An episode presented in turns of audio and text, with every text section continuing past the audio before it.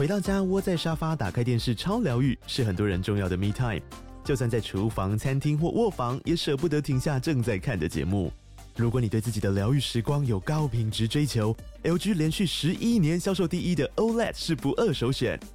O L E D 价格亲民又高质感的 A 三 经典系列智慧电视，支援杜比世界与杜比全景声，追大场面的戏剧超过瘾。现在 L G 推出限量优惠，购买五十五寸 O L E D A 三 电视，再带一台二十七寸的 Standby Me 闺蜜机，只要六万多块。Standby Me 闺蜜机内建 Netflix、Disney Plus 等影音平台，可以摆床边、餐桌，甚至顶楼露台，家中每处都可以成为你的专属娱乐空间。快到资讯栏了解活动详情，用最舒服的姿势把 L G 电视看起来。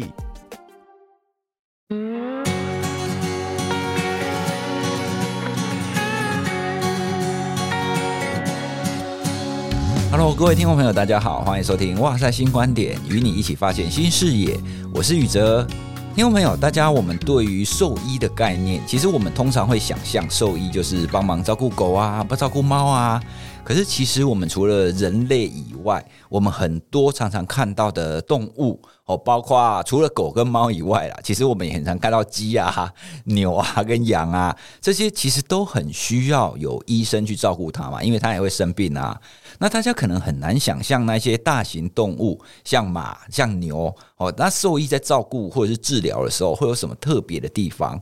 那另外我自己非常感兴趣的是，因为我身为一个心理学家嘛，那这些动物理论上它应该也会有压力吧，它应该也会有情绪吧，它们表现出来应该是什么样子呢？那如果是不同的动物，你要让它比较放松，或是要疏解它的压力，是不是也要有不一样的方式呢？哦，所以今天呢，我们就邀请了一个来宾来跟大家聊聊比较特别的，就是聊这种大动物的情绪，还有我们在照顾大动物上会有什么比较特别的地方。好，所以我们先欢迎我们今天的来宾是鲜乳坊的创办人龚建嘉先生。Hello， 宇哲老师好，大家好。大家对你的最常见的印象可能都知道你创办了鲜乳坊，那这个品牌其实也在各大超商啊各个地方其实我们都看得到。不过呢，在这个品牌之前哦，其实你是一个兽医嘛，其实你的历程其实是你先成为一个兽医，然后再变成是你要成立这个品牌。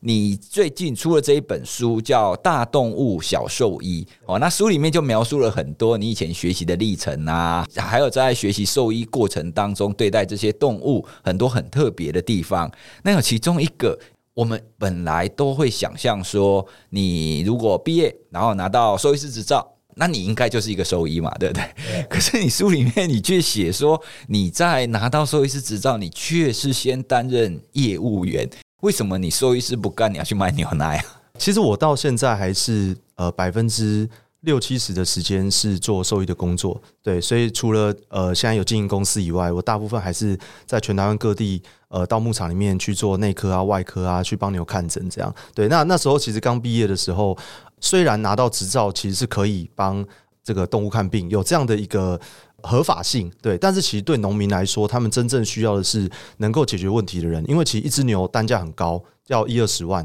所以对牧场来说，他们没有办法给呃还不确定到底有没有能力解决这个动物健康的角色去帮他去执行这种开刀啊、打针啊这种比较呃对他们来说是有一些侵入性的这种医疗的行为。好，那他们固定也都常态会跟地区的一些老兽医做配合很多年了，对，所以当有一个呃新的人进去之后，其实重点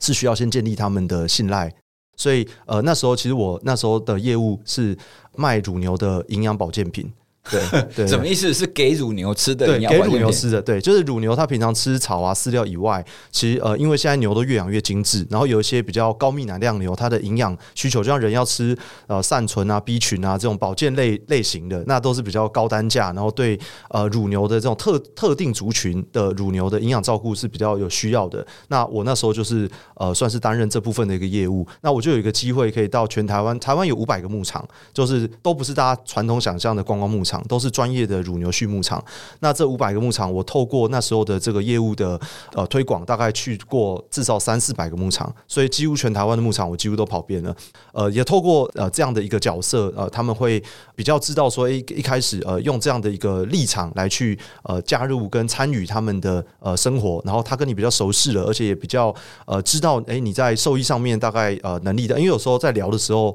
可能他多多少少会聊到他们最近牧场的一些状况，哎、欸，可能乳房炎啊或者什么的。如果你有给他一些比较专业的一些建议跟回馈，他就慢慢堆叠，知道哎、欸，这个人有点料、哦。因为其实台湾的兽医的训练模式，考照是笔试。呃，你的你的医疗技术其实有点难透过执照就可以直接验证这件事，更何况大部分的兽医训练都是训练狗猫为主，反而这种非狗猫的这些动物别，其实呃传统的学校训练也是比较不足的，对，所以我们就会透过这样的一个形式来呃建立跟农民的一个呃联系，然后有一个。呃，算一个敲门砖啦，就是打开这个门，让我可以走到他们的家里面，然后跟他们接触，建立信任，才能开始执行医疗这样。所以你一刚开始，其实就是有意识的知道说，好，我要成为一个兽医，我必须要先有机会跟他们建立关系，所以你才愿意去担任这个业务吧？你应该不是一刚开始就想要做业务嘛？对对对，应该说，我其实那时候在研究所的时候，就专门主修乳牛的呃医疗。那那时候本来就想要直接毕业之后就投入职场，直接开始做医疗。那发现一件事就是，你找不到工作，因为你没办法直接跟酪农说：“哎、欸，我要当你的兽医。獸醫”他他就是没有这样的一个模式，对。那所以他一定必须要透过一些呃，可能你是跟一个老兽医，然后他刚好退休了，他把手边一些 case。交办给你，可能这是一种形式。那再来就是你可能要呃，透过不管药品公司、饲料公司等等的，你先有一个跟呃酪农接触的一个一个节点，然后再慢慢呃做医疗的投入这样。所以我那时候其实很明确是要做医疗工作的，只是我需要呃有一个敲门砖，所以就透过这样的业务的形式来去跟酪农认识这样。对，因为读到你那一段的时候啊，我常常在想，因为有不少人特别是一些年轻人，他们通常会觉得说，欸，我医生呢，我兽医呢，你为什么要叫我去做那件事？哦，所以他们通常会觉得说，这好像是有点有点可能贬低了我的专业技能。欸，所以我看到你在描述那一段的时候，我觉得说，欸，其实有的时候我们转弯一下，你反而可以得到，或是你才能够获得你真正想要的那个部分。哦，像你刚刚描述的这个兽医，特别是这种乳牛的兽医的部分，因为那个圈子其实就是这个样子嘛。哦，所以你也不能说，欸，我已经有执照了，你们不不聘我，可能是你们不是伯乐，啊，然后那个狗眼看人低之类的。哦，所以有的时候我们或许就是会需要用迂回的方法，哦，那才可以达到我们真正想要的那个地方。其实我觉得这个还蛮需要一个心态上的转换，因为其实大部分呃的兽医都会期待自己就是哎穿个医师的白袍，然后哎别人好像会医生医生这样的叫你嘛。那在一般的动物医院里面，其实它也是一个大概在社会地位上面，大家也是会是认同的一个角色。但来到牧场其实完全不是这样，来到牧场的时候，你你其实是要有点是他们的家庭的一份子，然后而且是非常接地气，不会有人叫你医师，然后可能也你也不可能穿白袍，你就是穿一般的工作服，然后呃，因为你会牛粪牛屎会把地弄脏嘛，那你白袍喷到你就再也洗不干净了。所以一开始我觉得确实有一点点呃，在医疗的训练当中，可能呃还没有很习惯自己呃不是直接从兽医的角色来去切入，但是我觉得稍微调整一下之后，也想要跟他们交朋友，甚至也想要真正用在地的眼光认识这个产业到底是怎么样的一个产业的时候，就会觉得很轻松。就会觉得也其实也是一件很很开心的一个做法啦，对。欸，可是听你这样子讲啊，我就觉得那个时候其实你已经对乳牛或对畜牧这一块你有很深的感情欸，你为什么会特别对乳牛这么深的感情啊？一般兽医不是比较常去做那一些狗啊猫啊之类的。 OK OK， 我我觉得呃，我们都说其实治疗什么动物其实不是选那个动物，是选一种生活形态，就是每一种治疗动物的背后都代表一群人的生活形态。所以呃，第一个就是我其实不是一个很喜欢在都市生活的人，就我不喜欢在一个小小的办公室里面呃工作，我比较喜欢户外的工作，所以我会呃登山啊潜水啊，就我比较是户外型的这种人，然后我也比较喜欢这种比较到处跑的这种生活，欸，可以去各地顺顺便去旅游啊，这种这种这种的一个状态。所以呃乳牛的时候，但因为我家里面我爸我跟我妈我们都属牛哦，不知道是不是这样解解了一种缘分，对，就是从小哎，就就对牛好像有点连结性这样，对。然后呃，其实我一开始在做呃大动物的呃选择的时候，那时候其实马跟牛都是都是属于呃大动物这个类别，但是马呢大部分都在都市、哦、就是说呃，尤其像这个呃比较都市一点，然后在北部啦，就是说像这个淡水啊、三芝啊、士林啊那边会比较有些马场，然后一般去的都是那种比较呃，可能有一些比较有钱的人啊，嗯、或者是说一些医生啊、律师啊，有一些这个社会地位比较高的族群会养一匹马，因为一匹马几百万嘛，然后就养在那边，呃，就固定去去去骑它这样哈。那但是落农就不一样，落农就一群农民啊，就是那两种这种生活的属性完全不一样，它跟你相处的方式也不太一样。所以其实我最后选的不是治疗哪一种动物，而是治疗哪一种动物的续主是我比较想要相处的。哦、因为如果我跟养马这群人相处，他永远看你就啊，你没有喝过羊墨水啊，或者说会觉得啊，我是医生。你是兽医，那我应该比你更专业，有时候会遇到这种的状况、哦、那我自己就会觉得、欸、我比较喜欢跟更单纯一点的人互动，然后我每一天开着车，有时候、欸、在早上在彰化，下午到台南的牧场出诊，我就会去找一下附近有什么在地小吃啦、咖啡店啦，然后看看书啦，就我觉得这种生活的形态是我喜欢的。那当然我觉得跟牛互动，牛我觉得每种动物的个性很不一样，就是马就是一种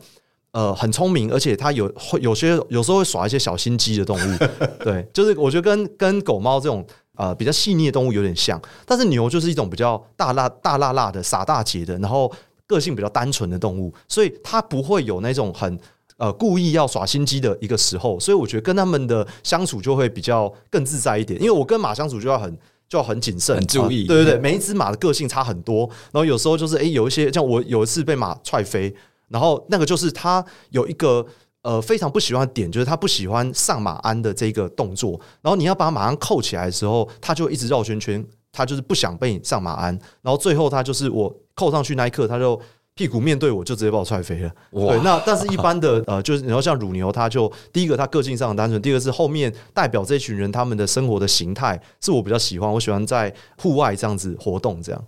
欸、我觉得你刚刚的思考点也给我一些启发、啊、因为有的时候我们在选择工作的时候，大部分我们会选择说好我比较喜欢哪一个动物，或者是哪一个比较可以赚钱、欸、但是呢你选择的就是、欸、我如果选择这些动物，它背后你会遇到的人，或是你背后会去到的环境、哦、你是用这样子的方式来选择你要怎么去走，就是你到底要走哪一条路。我觉得这也是一种蛮好的一种思考点、哦、对我来讲我觉得是有一点突破盲点，哎，就换一个不同的思考的路，那你就可以更清楚知道说哦，原来我要走的其实是这个方式。那另外你书里面还有提到有一个我觉得非常有趣的，你有提到你用吹箭的方法去帮动物去帮它麻醉。我看到这一段的时候我就觉得说哎、欸，拜托你到底是民国几年的怎么还在用吹箭，因为吹箭不是土著才在用的吗？那现在都科技这么发达呢，好歹拿个麻醉枪嘛，为什么要用吹箭这种东西呢？对，其实 我, 我那时候、呃、在野生动物收容中心做呃兽医学生的时期的实习的时候，第一次要做吹箭，我原本也是很类似的想法，就是说，哎，这个感觉就是很很土炮的一件事，而且甚至那个吹箭管是我们自己做亲手做的、哦，我们还要就是去组装它，就是自己去剪裁啊，然后还要贴那个呃羽毛在在屁股后面让它维持稳定。虽然确实现在是有一些麻醉来福枪啦，就是麻醉枪是可以直接更有效率的做做呃射击，但是呃，因为动物其实如果它有一个紧迫，因为它看到枪，第一个它会紧张，而且那个枪的威力很大，然后第一个它在打到身体上面会有比较强烈的疼痛，第二个是它做完这样的一个医疗行为之后，它未来对人会有更强的不信任感，就是它的心理紧迫度会很大。但如果用吹箭的话，因为你可以控制那个力道，就你吹的，而且你人的力道跟这种火火药喷出去的力道差很多嘛，所以其实真的射到动物身上，它不会很强烈的疼痛感，或是说它对于看到那个东西的心理印象也不会这么强烈，所以反而我们通常都是最后一步，就是如果真的吹箭，因为呃吹箭要射有时候也没有办法一定都这么精准，或者说、欸、它距离太远，真的需要用枪的时候，我们还是会用呃麻醉枪当做一个备案，对。但是如果我们可以用比较低紧迫的方式来麻醉它，不要一次就用这么高紧迫的方式的话，我们尽可能还会还是会希望选择这种呃让它心里稍微比较放心一点，这种比较比较侵入性稍微低一点点的做法啦。哦，所以也就是吹箭，它相对之下，它是一个比较不会那么痛苦的一个方法，那也避免这个动物以后就是不愿意再跟你亲近。那这样子你，你你以前在学兽医的时候，你们要教吹箭吗？还是这个是之后才学的技能？那时候其实大概有常常听闻有推荐，因为其实推荐应用范围蛮广的。举例来说，像现在有一些呃流浪动物、有流浪狗的一些呃麻醉，如果要做一些这个 T N R 这结扎什么的，也有时候也会用推荐。是哦，对。然后或是说，可能像一些呃公务兽医，可能到呃可能到绿岛要去盘点一些可能呃梅花梅花鹿的一些疾病啊等等的，也会用推荐。好，或者说一些动物园的兽医，他现在有一些比较针对比较大型的动物，也会用推荐。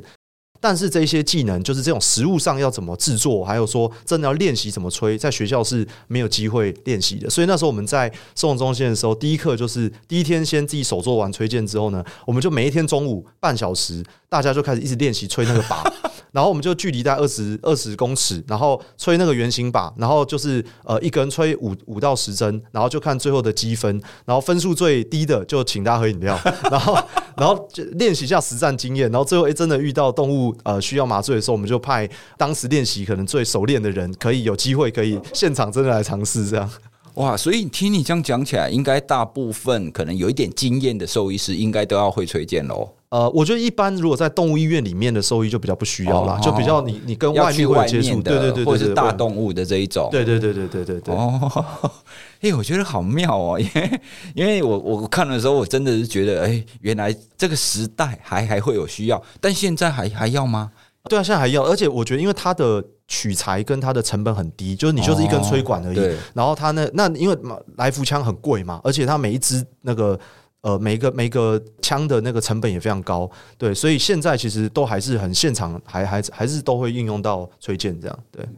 哦，所以哦，我真的就看了这一本《大动物小医生》之后，真的大开眼界。大家对于兽医的这个概念，跟在这个动物背后它相关的一些医疗跟照顾，其实我们对于狗跟猫以外的，真的是非常的不熟悉。好，那我们接下来我们再来聊一下你比较熟悉的乳牛。那乳牛啊，因为一提到，然后因为我们是心理学的节目嘛，所以我就立刻就想到，曾经有一些传说啊，会讲说，你如果放莫扎特的音乐给乳牛听，那这个乳牛呢，它的牛奶可能是比较多啊，或比较好之类的。那这种传说你们以前有听过吗？那就你的经验，这样子放音乐给牛听的效果是什么啊？好，哎、欸，这其实很有意思哦，因为其实大家还蛮爱问这个问题的。那在牧场里面呢，就是呃，那我我有时候也会反问，因为我们的人百百种，就像哎、欸，有些人喜欢听莫扎特，但是像我就喜欢听五月天啊。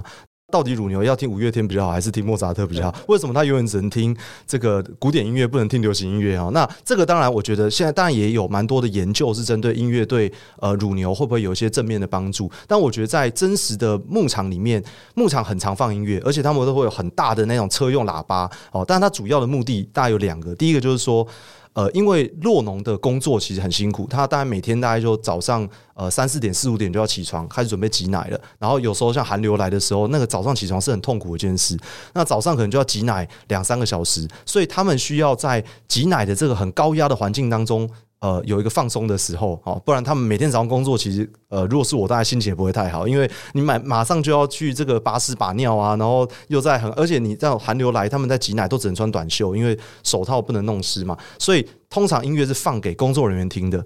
因为现在牧场有很呃，大部分的牧场呢，就是比较乡下的牧场。呃，他们最常放的都是台语歌哦，因为老板喜欢听台语歌哦，然后所以我在牧场最常听到台语歌。第二个就是现在开始有一些有开放一些农业外劳，所以有些移工，那这些移工呢，有越南来的、印尼来的。现在牧场里面很贴心，就是哎、欸、也想让这些移工工作状态是感受到有回家的感觉，所以会特别有些很细腻酪农会特别可能三首台语歌，然后播一首印尼歌，再播一首越南歌，然后放哎、欸、至少人的开心我们明确看得到嘛。那但是乳牛的话，就是因为乳牛是一个比较胆。因为他们以前草食动物过去是被猎杀的，所以他们随时都要呃紧绷，看要警戒附近有没有一些敌人嘛。哦，那所以突然有很大声响，他们通常都会很紧张。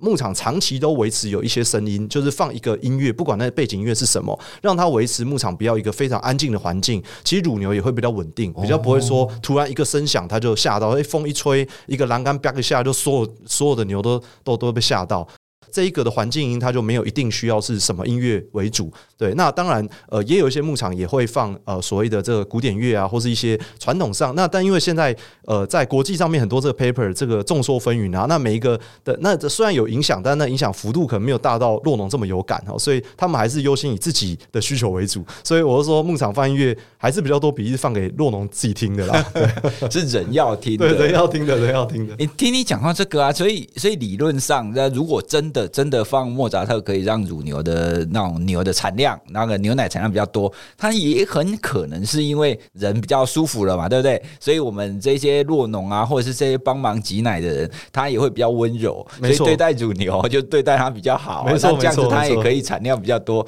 其实也有一种可能是这种比较间接的。对对对对，你刚刚讲这个我又想到之前我听过一个传说啊，因为牛的视力它好像没有办法辨别太多的颜色嘛，对不对、欸、所以以前在讲说为什么斗牛士它要抖一个红布，其实红色不是要给牛看的，因为牛其实接近色盲的状态嘛，所以红色是给人看的、欸、所以有的时候我们看到说、欸、像红色啊那莫扎特啊那好像牛会怎么样会安静啊或者是会很兴奋，好像其实都不是，那最终其实都是对人产生影响，然后然后再去影响到这个牛的行为。对，它牛其实颜色是它是比较有点色弱啦，就是它对于强烈的颜色会比较看得到，那如果没有这么醒目颜色就不一定会看得到，但因为它的视野很很广嘛，所以它就是它可以看的视角大概有将近三百度的视角，哇那么大，但是它的它的立体视觉就比较窄一点，就只有中间有一点点重叠而已。对，那所以其实任何一个鲜艳的颜色，当然它就比较容易辨识到，但是不会直接影响到它，就是会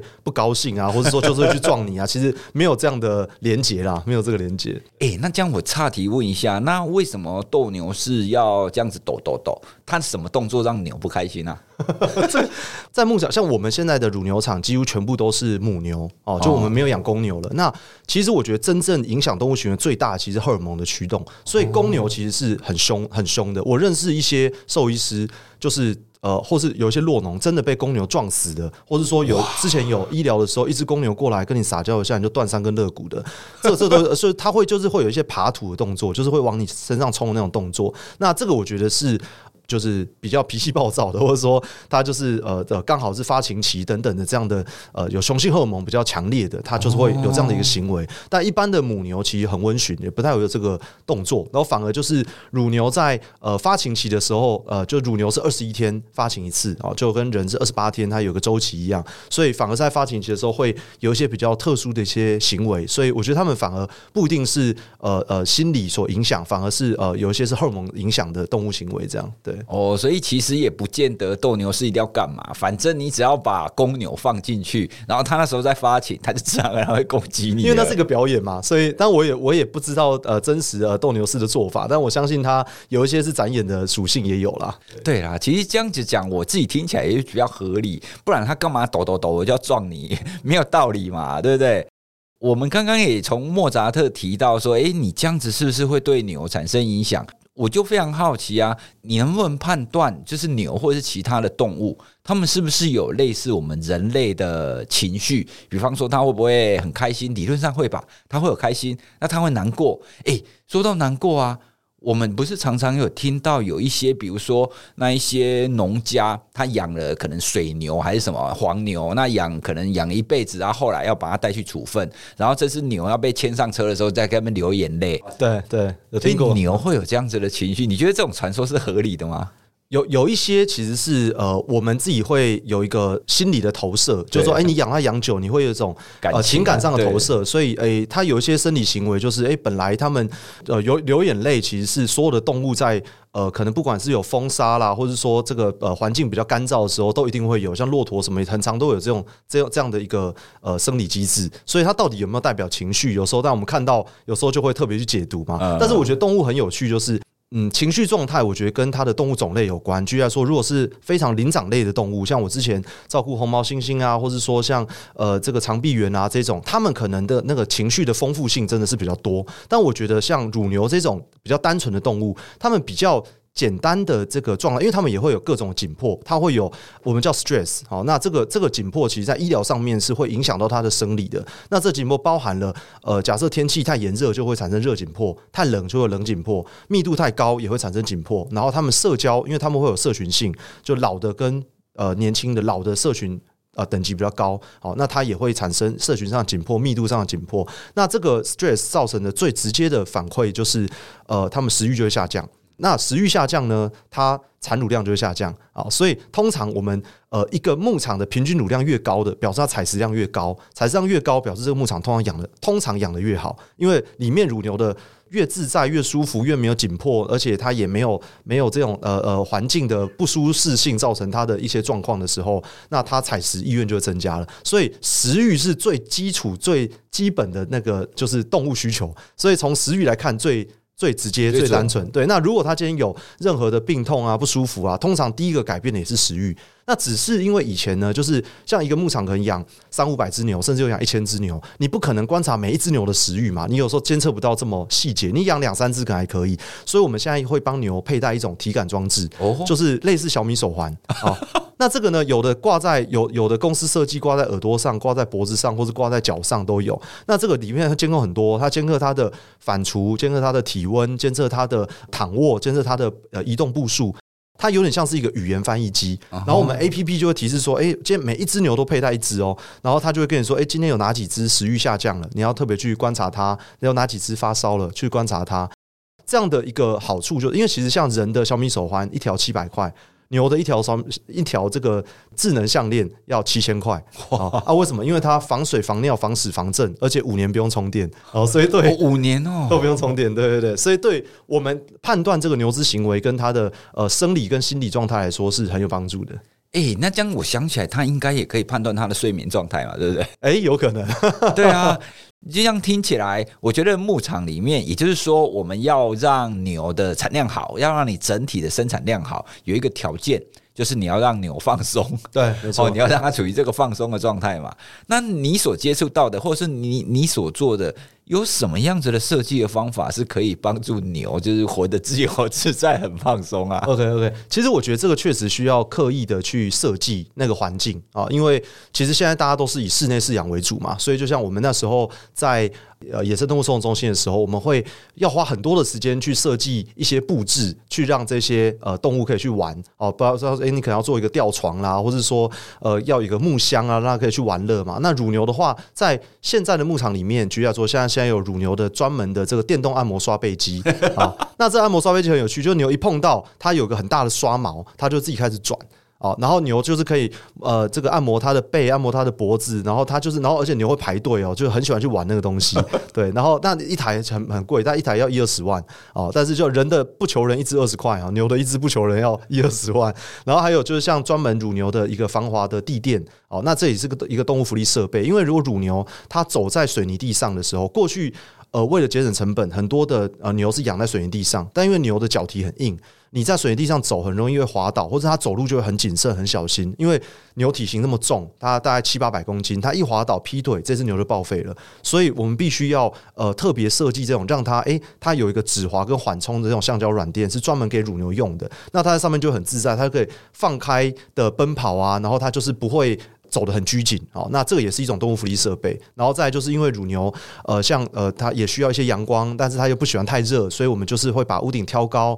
然后确定它的采光度，好，还有说它的呃通风性。那这些其实都算是在室内的畜舍设计当中，可以让乳牛的舒适性提升的几个做法。这样，哎、欸，我要再问一下，你刚刚讲那个乳牛的按摩椅或按摩机那个概念。對對，这样听起来好像就是那在牧场里面，然后这个按摩机就摆在牧场当中嘛，对不对？对。那乳牛就去那边，那接近他就帮他刷毛，帮他按摩。一次的疗程，一次会帮他按多久啊？哎、欸，没有，他自己决定，就是他只要一直在那边，他就一直转哦。但是，一般一只牛大概可能。二十秒到一分钟，就是就是他他就是稍微帮他抓抓痒，然后稍微享受啊。也有些牛会站着茅坑不拉屎，就是一直在那边，或是说他在那边玩很久的也会有。所以每一只牛的状态不太一样啊。有些牛就一天都会去好几次啊，有一些就是这个看到别人去，他才会想要去，就有点就是人家在玩，那我也要去那种感觉。对，因为你刚刚有讲他们会排队，所以我就想，哎、欸，那这样子会不会，比如说你刚刚讲了站着茅坑不拉屎啊，或者是他在那边玩玩太久，后面的人会不会催他、啊？对，因为说这个叫做丰富化设备，所以有时候我们就会尽量多增加点丰富化设备，让他们不要有太多排队的状态。举例来说，像我们在牧场里面会设计那种一颗一二十公斤的这种盐砖、哦、让牛自己去舔食。那它有点像是一个棒棒糖在在那个牧场里面，你喜欢就去舔一舔这样。然后像这种舔砖有时候会用一个绳子吊在那个呃吊在吊在牧场里面，或是小牛我们可能会有这种大的圆球，或是说有一些呃比较玩乐性的东西让他们去做触碰。当然你投诉如果比较多，你可能就要多设计几个这样的点、哦、对。那所以我们会尽量增加他的生活丰富性，有很多东西给他玩啊，这样这样他才不会觉得说哎、欸、那个我要按摩为什么都按不到哎、欸、那你养很多的时候你按摩机可能就多多放几台，对对对对对对对可是这样讲起来，我脑中浮现的一个就是，因为我们既然你要让牛的这个产量或变得比较多，你要环境要让舒适嘛，可是环境舒适这些都要花钱啊。我我们要怎么样让这个环境的设计的这个成本，就是不要超过太多？我为什么会想要提这个呢？因为我们台湾的牛奶的价格，它相对世界各国其实比较高的嘛。我记得好像前去年嘛，去年就是有一阵子，就是有很多人在讨论说，为什么日本的牛奶那么便宜，台湾牛奶卖那么贵？了解，其实乳牛的生产成本大概有 百分之六十 左右，其实都是跟饲粮有关的，就是牛吃的东西是最贵的。饲料，对，饲料，就是因为牛它呃它的营养很复杂，它需要吃各种的草的品种，可能像我们的一般牧场可能会吃木树草啊、田燕麦啊、白呃白木达草啊、狼尾草啊，有很多草的组合。那我们会有乳牛专门的营养师来去帮牛做它的营养配方，就是做做乳牛的食谱。那每一个地区的食谱都不太一样。那因为台湾其实高温多湿，所以其实有一些谷物是没有办法种植的，或者是有一些牧草长得太快，它营养浓度过低，所以我们其实有非常多的呃牧草都是仰赖国外进口的。那国外进口当然就会有额外的一个成本了嘛，所以我们在这个饲粮的取得上面，那在台湾其实因为土地太昂贵了，就是在其实台湾的农地啊，依稀有个印象是跟全世界农地来比，大概是贵十倍。十倍到百倍左右，土地成本高，非常高。所以你如果要在台湾的土地种植牧草给牛吃，就算是本土草不是进口的，其实你的生产成本也超级高，因为台湾地狭人稠嘛。所以我觉得跟台湾的农业的土地政策有关，所以这样就会变成是比较大众型的呃这些呃大众农产品，其实在生产上面本身就因为土地的关系而造成了一个很昂贵的部分。那第二个原因其实是国家政策有关，就是其实像纽西兰啊、日本啊，他们会有一些国家想要支持乳品产业发展，所以会有一些呃国家的补贴来去让他们可以出口到国际，哦、就是做成一些长效期的乳品。哦、像日本，你如果生乳收购价格如果要做成长效期的产品的话，政府会有一些补贴的条件来让你对于呃国际竞争是更有竞争力的，会有这样的一个政策支持。台湾其实是没有的，台湾的政策可能比较多是在一些科技产业上面有些政府的支持，但对于农产业的补贴，通常农农产品呢在台湾都是被换出去的。举例来说，像我们二零一三年签了一个台纽协定，那我们为了想要出口一些科技品到纽西兰，但是我们交换的就是让他们的农产品可以进口到台湾。就变成是我们的产业通常是呃一个让利的地方，就是农业让利的地方，所以就导致我们的生产成本其实就会呃缺乏这种呃国家级的一个一个一个支持系统。那再来，其实还有一个关键原因是因为台湾天气相对比较热，那乳牛其实是呃大概呃舒适温度大概在十五度到二十度左右，这样的温度是最舒服的。到夏天的时候，其实牛的呃生产效率也会下降。台湾长期都在比较亚热带，所以如果全世界以相等的纬度来说的话，其实台湾应该是全世界养牛第一名的国家。但如果跟更呃比较高纬度的国家来说，那当然他们先天的气候就比台湾更好嘛，对，所以台湾的成本我觉得也受到我们这地理环境一个比较大的影响啦。哦，所以其实是一种先天比较不良的状态底下，那我们会需要用一些比如说环境或者是像你刚刚讲的饲料，哦，那这些成本很大一个部分是先天的这个因素所 造, 造成的。不不过你刚刚有提到国外牛奶是可以出口的吗？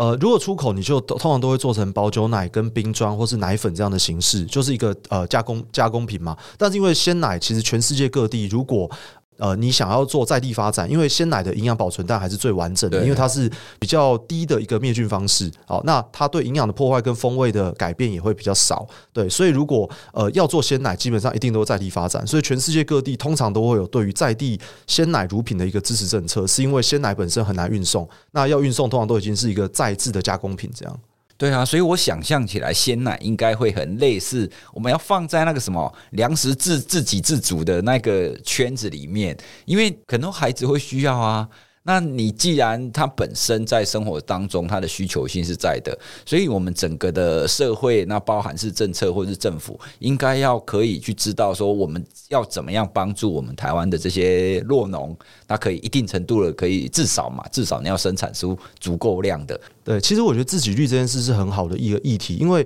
现在台湾的自给率是用热量去换算的，所以我们因为台湾有一个稻米的保价收购的政策，所以有非常多是稻米收购完之后在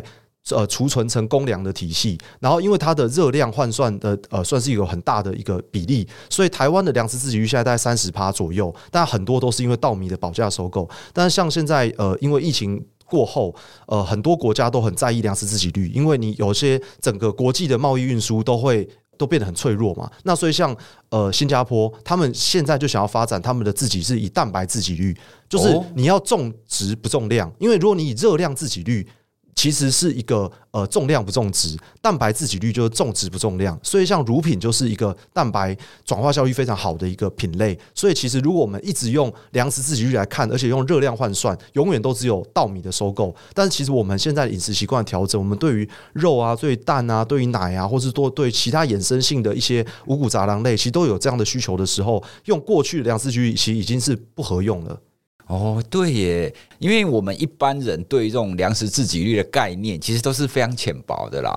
也因为你讲了这个我才知道哦，原来还有这样一回事啊。那最后有一个我自己一直很好奇的一个问题啊，我之前啊我在漫画《银之匙》里面有看到其中一个部分，就是那个主角然后去就是帮忙挤奶以后啊，他直接把就是可能还没经过处理杀菌的奶哦，就直接拿来喝，然后说非常非常好喝，这个才是最好喝的奶。对, 对，这是真的吗 ？OK OK， 好，这这期很有趣，就是刚挤出来的奶叫做生奶，嗯、好，那我们一般喝叫鲜奶，它就经过一个灭菌的过程嘛。那呃，这个生奶呢，它当然有一定程度的生菌素在里面。好，那其实我到很多牧场啊，有时候工作完，尤其夏天工作很热，他们就会直接从他们乳桶里面倒一大杯的生奶给我。呃，就是让我解渴这样哈。那有的牧场我敢喝，有的牧场我不太敢。为什么？因为其实当然每个牧场的饲养的卫生环境状况不太一样。再来就是多多少少有一些牧场，如果有一些垂直传染的一些疾病的时候，你会比较没有把握没灭菌的那个生奶到底是不是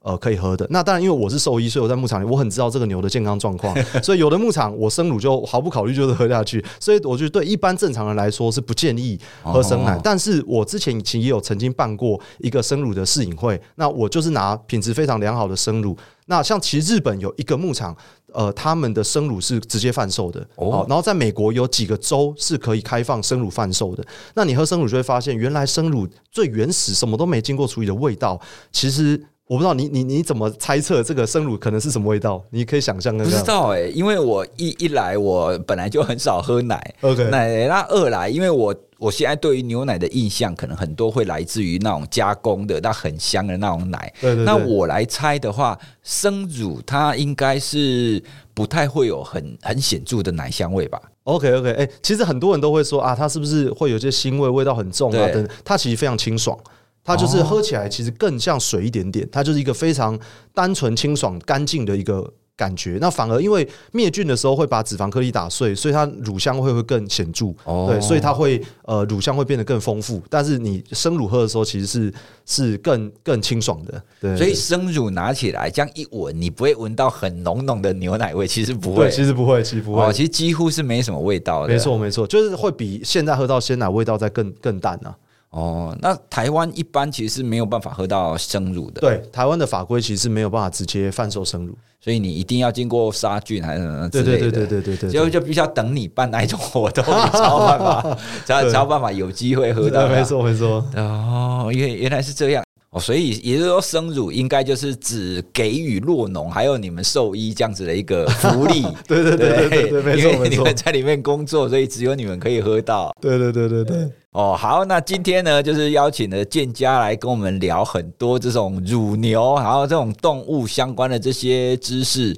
像刚刚节目当中大家就可以感受到有很多你可能从来没有想过的，那你也可以更清楚说哦，原来我们喝的牛奶哦，它背后其实还有这么多的历程，还有我们的兽医师的养成其实也不是像我们想象中的那么单纯哦，所以我在读这本书的过程当中，我有一种